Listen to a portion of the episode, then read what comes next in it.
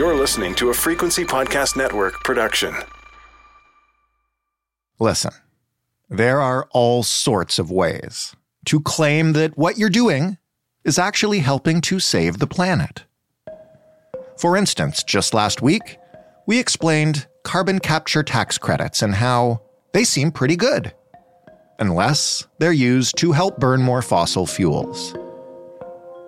Right now, there is an awful lot of money to be made by making your consumption of anything seem ethical, even green. And if there is one thing that many of us eat that we all know for certain is bad for the planet, it's beef. Like, we know it is really bad. Naturally, then, if a company can find a way to tell you, well, this beef, our beef, isn't actually that bad. In fact, it's climate friendly. So grill up some steaks and forget the guilt. If they can really do that, then. It's one thing, though, to say that something is climate friendly, to slap a label on it, to advertise it that way, and another thing entirely for scientific evidence to agree. So, climate friendly beef? Really? Are we there yet? Will we ever get there? I'm Jordan Heath Rawlings. This is The Big Story. Kenny Torrella is a staff writer with Vox who reports on animal welfare. Hey, Kenny.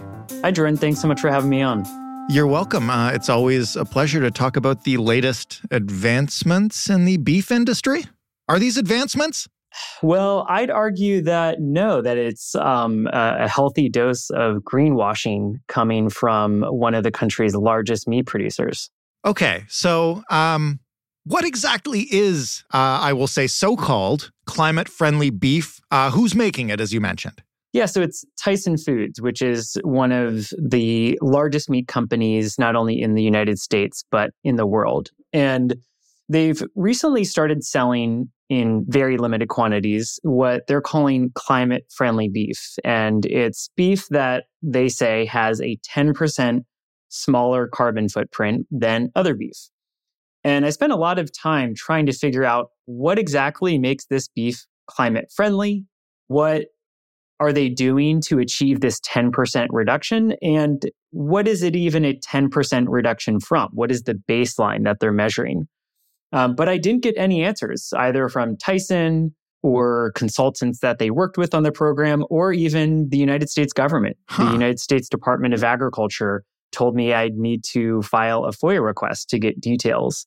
And so, you know, I think transparency and answers are really important here because climate wise, you know, beef is the worst food for the planet. That was going to be my next question is just for context. How huge is the beef industry? How bad is it? Like when we say a 10% reduction, it doesn't sound like much, but at this scale, it might be huge. Yeah, it could be. And it would certainly lead to a, a, large emissions reduction if Tyson and other meat companies could reduce their carbon footprint of beef by 10%. Um, and that's because the beef industry is massive. You know, globally, we raise about one and a half billion cows for beef and dairy. And cows globally account for 10% of all greenhouse gas emissions. So, wow. not just from the food system, but if you look at all greenhouse gas emissions in the world, around 10% just come from cows. Why don't we explain that before we get deeper into whether or not this is possible, how much of it is fact or fiction? Um, how exactly does the cattle industry pollute the planet so massively? Yeah, so there are three main ways. And so the first is that, you know, cows eat a lot of grass and also a lot of corn and soy. And when they eat these foods, it ferments in their stomach and they burp it out as methane, which is a highly potent greenhouse gas. It's much more potent than carbon dioxide. So that's the first way. The second is that cows poop a lot and their manure has a lot of nitrous oxide, which is even more potent than methane. Also, there's a lot of fertilizer, a lot of synthetic fertilizer used to grow the corn and soy that we feed to cows. Hmm. And that fertilizer also contains a lot of nitrous oxide. And lastly, the, the third main way that cows pollute the planet is through all the land that we dedicate to cattle grazing and to growing corn and soy. And so, for example, in the Amazon rainforest, you've probably heard a lot about their deforestation problem.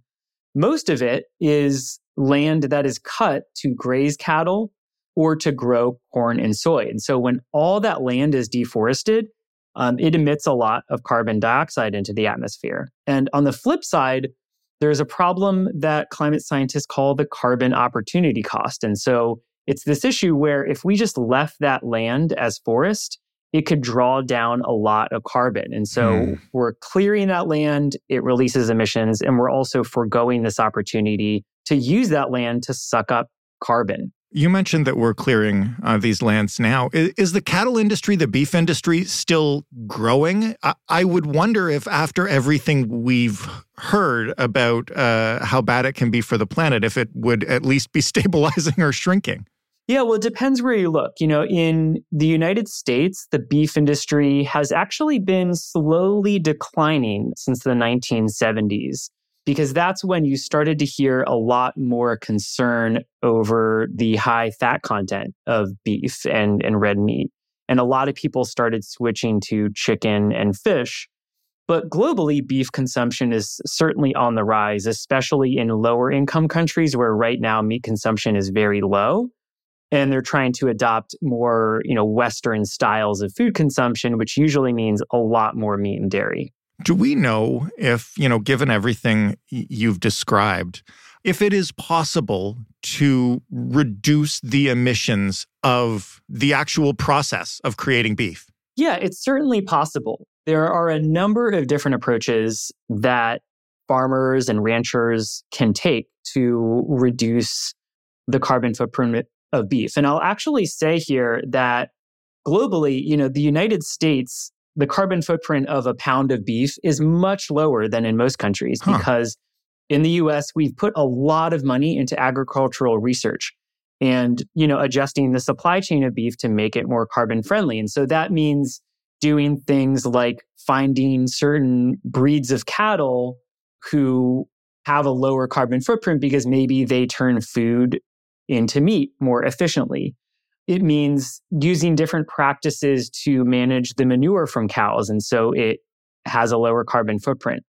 And so we're in this strange tension with meat in which in the United States, we raise and produce meat much more efficiently than a lot of other countries. But at the same time, even though we've taken those efforts and made those strides, you could still argue that beef is essentially the coal of the food sector. It's by far the worst food for the planet, even though we figured out how to make it much more efficient. And so that's why a lot of climate scientists are skeptical and kind of raise their eyebrows when they see Tyson calling their beef so-called, you know, climate friendly beef. Maybe it's better than conventional beef if they can prove it, but it certainly doesn't make it climate friendly. It's kind of like if you were to take a Hummer and make it 10% more efficient and say, this is a climate friendly car. it's maybe better than the old Hummer, but it's a, quite a stretch to call it climate friendly.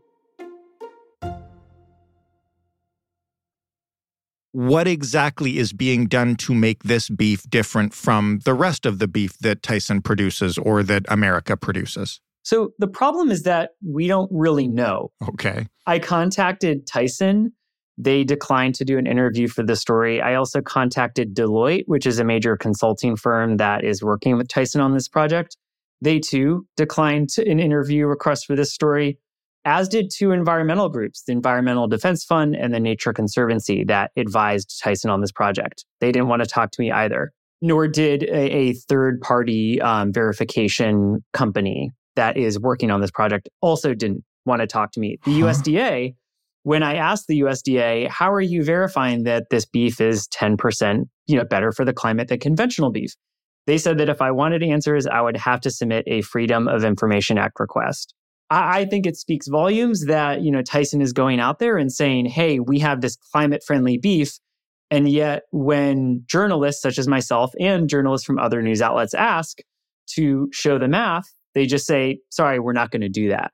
So if you go to Tyson's website, the, the company is called Brazen Beef. There's a few different practices that they say they are employing with their farmers and ranchers to get this 10% reduction. And I, I can kind of briefly walk through those. Yeah. So, you know, if you look at the first step of the supply chain, it's growing corn and soy to feed these cattle in the feedlot during the, the final few months of their lives. Uh, they spend the first major part of their lives actually out on pasture. But at the end, they're just eating corn and soy on, on a big feedlot. And so Tyson says that the farmers growing that corn and soy are doing things like planting cover crops, which can reduce soil erosion, or employing no till farming, which means you're basically just not turning over the soil between harvests. And these are practices that climate scientists say have some environmental benefits. They're good for the soil, they're good for land management, but they don't really do much or maybe anything, depending on the farm, to actually reduce emissions. So maybe good for the environment, but not really cutting the carbon footprint uh, of the beef. Okay. So that's one. The second is reducing fertilizer over application. So a lot of farmers just put way too much fertilizer onto their corn and soy crops. And so using technologies to reduce that fertilizer over application. Again, climate scientists have told me this is a good thing to do. It's important, but without details, it's really hard to trust the claim that it's it's contributing to this big reduction. And then I'll, I'll, mention just one or two other things. One is that Tyson says that it is doing this practice called pasture rotation, in which you move cattle around more frequently to different parts of the field, which gives the grass more time to regrow, which again can provide a number of environmental benefits, but probably can't re- meaningfully reduce emissions. Right. Um, and so you have this whole slate of practices that Tyson is talking about. But when they're talking about it in these vague terms without details, consumers should be skeptical. You mentioned that you spoke with some climate scientists about this. Um, you ran those uh, processes by them. What did they think about, you know, the overall changes, I guess, that Tyson is claiming they've made? Yeah, so th- there's a lot of environmental scientists and environmental nonprofits that are voicing a lot of criticism and skepticism around Tyson's claims. And one I spoke to, his name's Matthew Hayek. He's uh, an environmental professor at New York University. And he said, well, a lot of these practices that Tyson uh, says it's doing are admirable and important to pursue and can provide some environmental benefits. He said that at the same time, most of them really won't reduce emissions significantly. They might reduce them marginally, and that claiming a 10% reduction is really misleading for consumers. I can understand why uh, Tyson, who who maybe or clearly is uh, marketing this and hoping it you know drives revenue, uh, would be reluctant to get into specifics here why wouldn't the USDA talk about it? Wouldn't it theoretically fall to them to like ascertain if this claim is true? And why wouldn't they share that with journalists? Yeah, so the USDA has a, a really odd and, and complicated relationship with the meat industry and the food industry more broadly. And so, like many agencies, they are charged with regulating certain agencies. That's part of their mission. But at the same time, they're also charged with promoting American agriculture, which mm. creates this really serious conflict and tension that comes up over and over again when you look at the history and the present day issues within the USDA. And critics say that they spend a lot more of their time and resources on the promotion side rather than the regulation side. And so you know, I've done a lot of research into animal welfare claims that meat and dairy and egg producers make on their labels. You know, if you walk through the meat aisle, you'll see a lot of terms like humanely raised or farm fresh. Right. Or a sustainable. And with few exceptions, the meat industry kind of gets to operate on an honor system with the USDA. There's not a, you know, an army of USDA inspectors going going out onto farms making sure that these claims are verified. It's largely an honor system, which leads to what a lot of critics call humane washing rather than greenwashing. Do we know how this uh, new claim of climate friendly beef is going over or will go over with the consumer? I mean, obviously, that's the end goal here, right? Yeah, so environmental groups really worry that it will mislead consumers and make them believe that the beef that they're getting that says climate friendly is friendly for the planet, or at the very least, a lot better than conventional beef.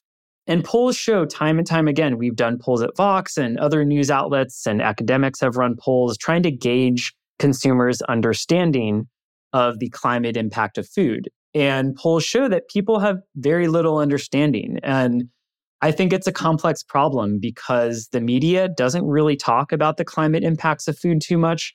Environmental groups don't. And so we have a consumer base that sadly is really ripe for uh, being greenwashed um, because they're going into the supermarket armed with little knowledge of what could make a food climate friendly or not. And they kind of have to trust what's on the label. And so myself and other journalists and, and environmental advocates are really worried about kind of what this whole new world of climate friendly meat labels could mean for the sustainability in the food system. What bigger options are out there to either help reform the beef industry or or to move people away from it? Yeah, this is a this is a tough question and a, and a tough problem because the main thing to reduce emissions in the food system, the most effective way is really just to eat fewer cows and, and other animals, especially in rich countries like Canada and the United States, where our meat consumption is drastically higher than the global average. But that's become almost like a culture war issue now, right? Like proposing like you have to eat less hamburgers or you might have to give up a steak or two. Like that sets people off in opposite directions now and it gets pretty ugly. You're absolutely right. And so that's why I kind of think of it think of it as one of these wicked problems that is really hard to fix because we know it needs to change, but often when it's suggested, people's guard comes up. And so I think often what part of the problem is is that it's usually framed as you know, an all or nothing. Either you're going to be an all out carnivore or you're going to be a vegan. Hmm. And I think it's important for listeners and just, you know, the average person to understand that the levels of meat and dairy consumption, you know, we're eating in the West are ahistorical. You know, our ancestors, even just a few generations ago, ate drastically less meat and dairy and we've become accustomed to an abundant supply of, of, of cheap food. And part of that is, you know, the fast food system, the supermarket system, and the globalized nature of, of our food supply. Mm-hmm. And so I don't have any easy answers on how to change this. I think part of the solution is, you know, kind of trying to embrace this next generation of plant-based meat and dairy products although consumers you know got excited about them for a few years and interest seems to be waning and so I don't have any clear positive answers. I think part of the problem is that the knowledge level of the climate impact of our food system is maybe where you know coal and energy production was in the 1990s most people just have no idea so i think we're starting at a level where journalists academics and, and environmentalists need to begin educating the public just on the basics of this issue. And then maybe with that knowledge and that understanding down the road, we could start to have more constructive and positive conversations about rethinking our relationship to meat. Good thing we have so much time to play with and it's not an emergency. yeah, oh, yeah. Yeah, you're absolutely right there. One last question, and thank you for this. Did you FOIA the USDA? Are we, are we going to find out eventually what they did here? Um, all I'll say right now is that I'm working on it, and uh, I really want to get to the bottom of this. So, so I'm invested in figuring it out. All right. Well, we'll uh, we'll talk to you soon. Hopefully, Kenny. Thank you again for this. Yeah. Thank you so much, Jordan. I really appreciate your time. Kenny Torrella, writing in Vox. That was the big story. For more, including the episode I mentioned about carbon capture tax credits off the top head to thebigstorypodcast.ca. We love exploring claims of things that will definitely save the planet because, well, as you just heard, most of the time, not so much. If you have a suggestion for an episode, or even just a comment, a question, or a concern, you can find us on Twitter at The Big Story FPN. You can always write to us. The email address is hello at thebigstorypodcast.ca, and you can even call 416 935 5935 and leave us a voicemail. The big stories in every single podcast player. It's all over the podcast landscape, really.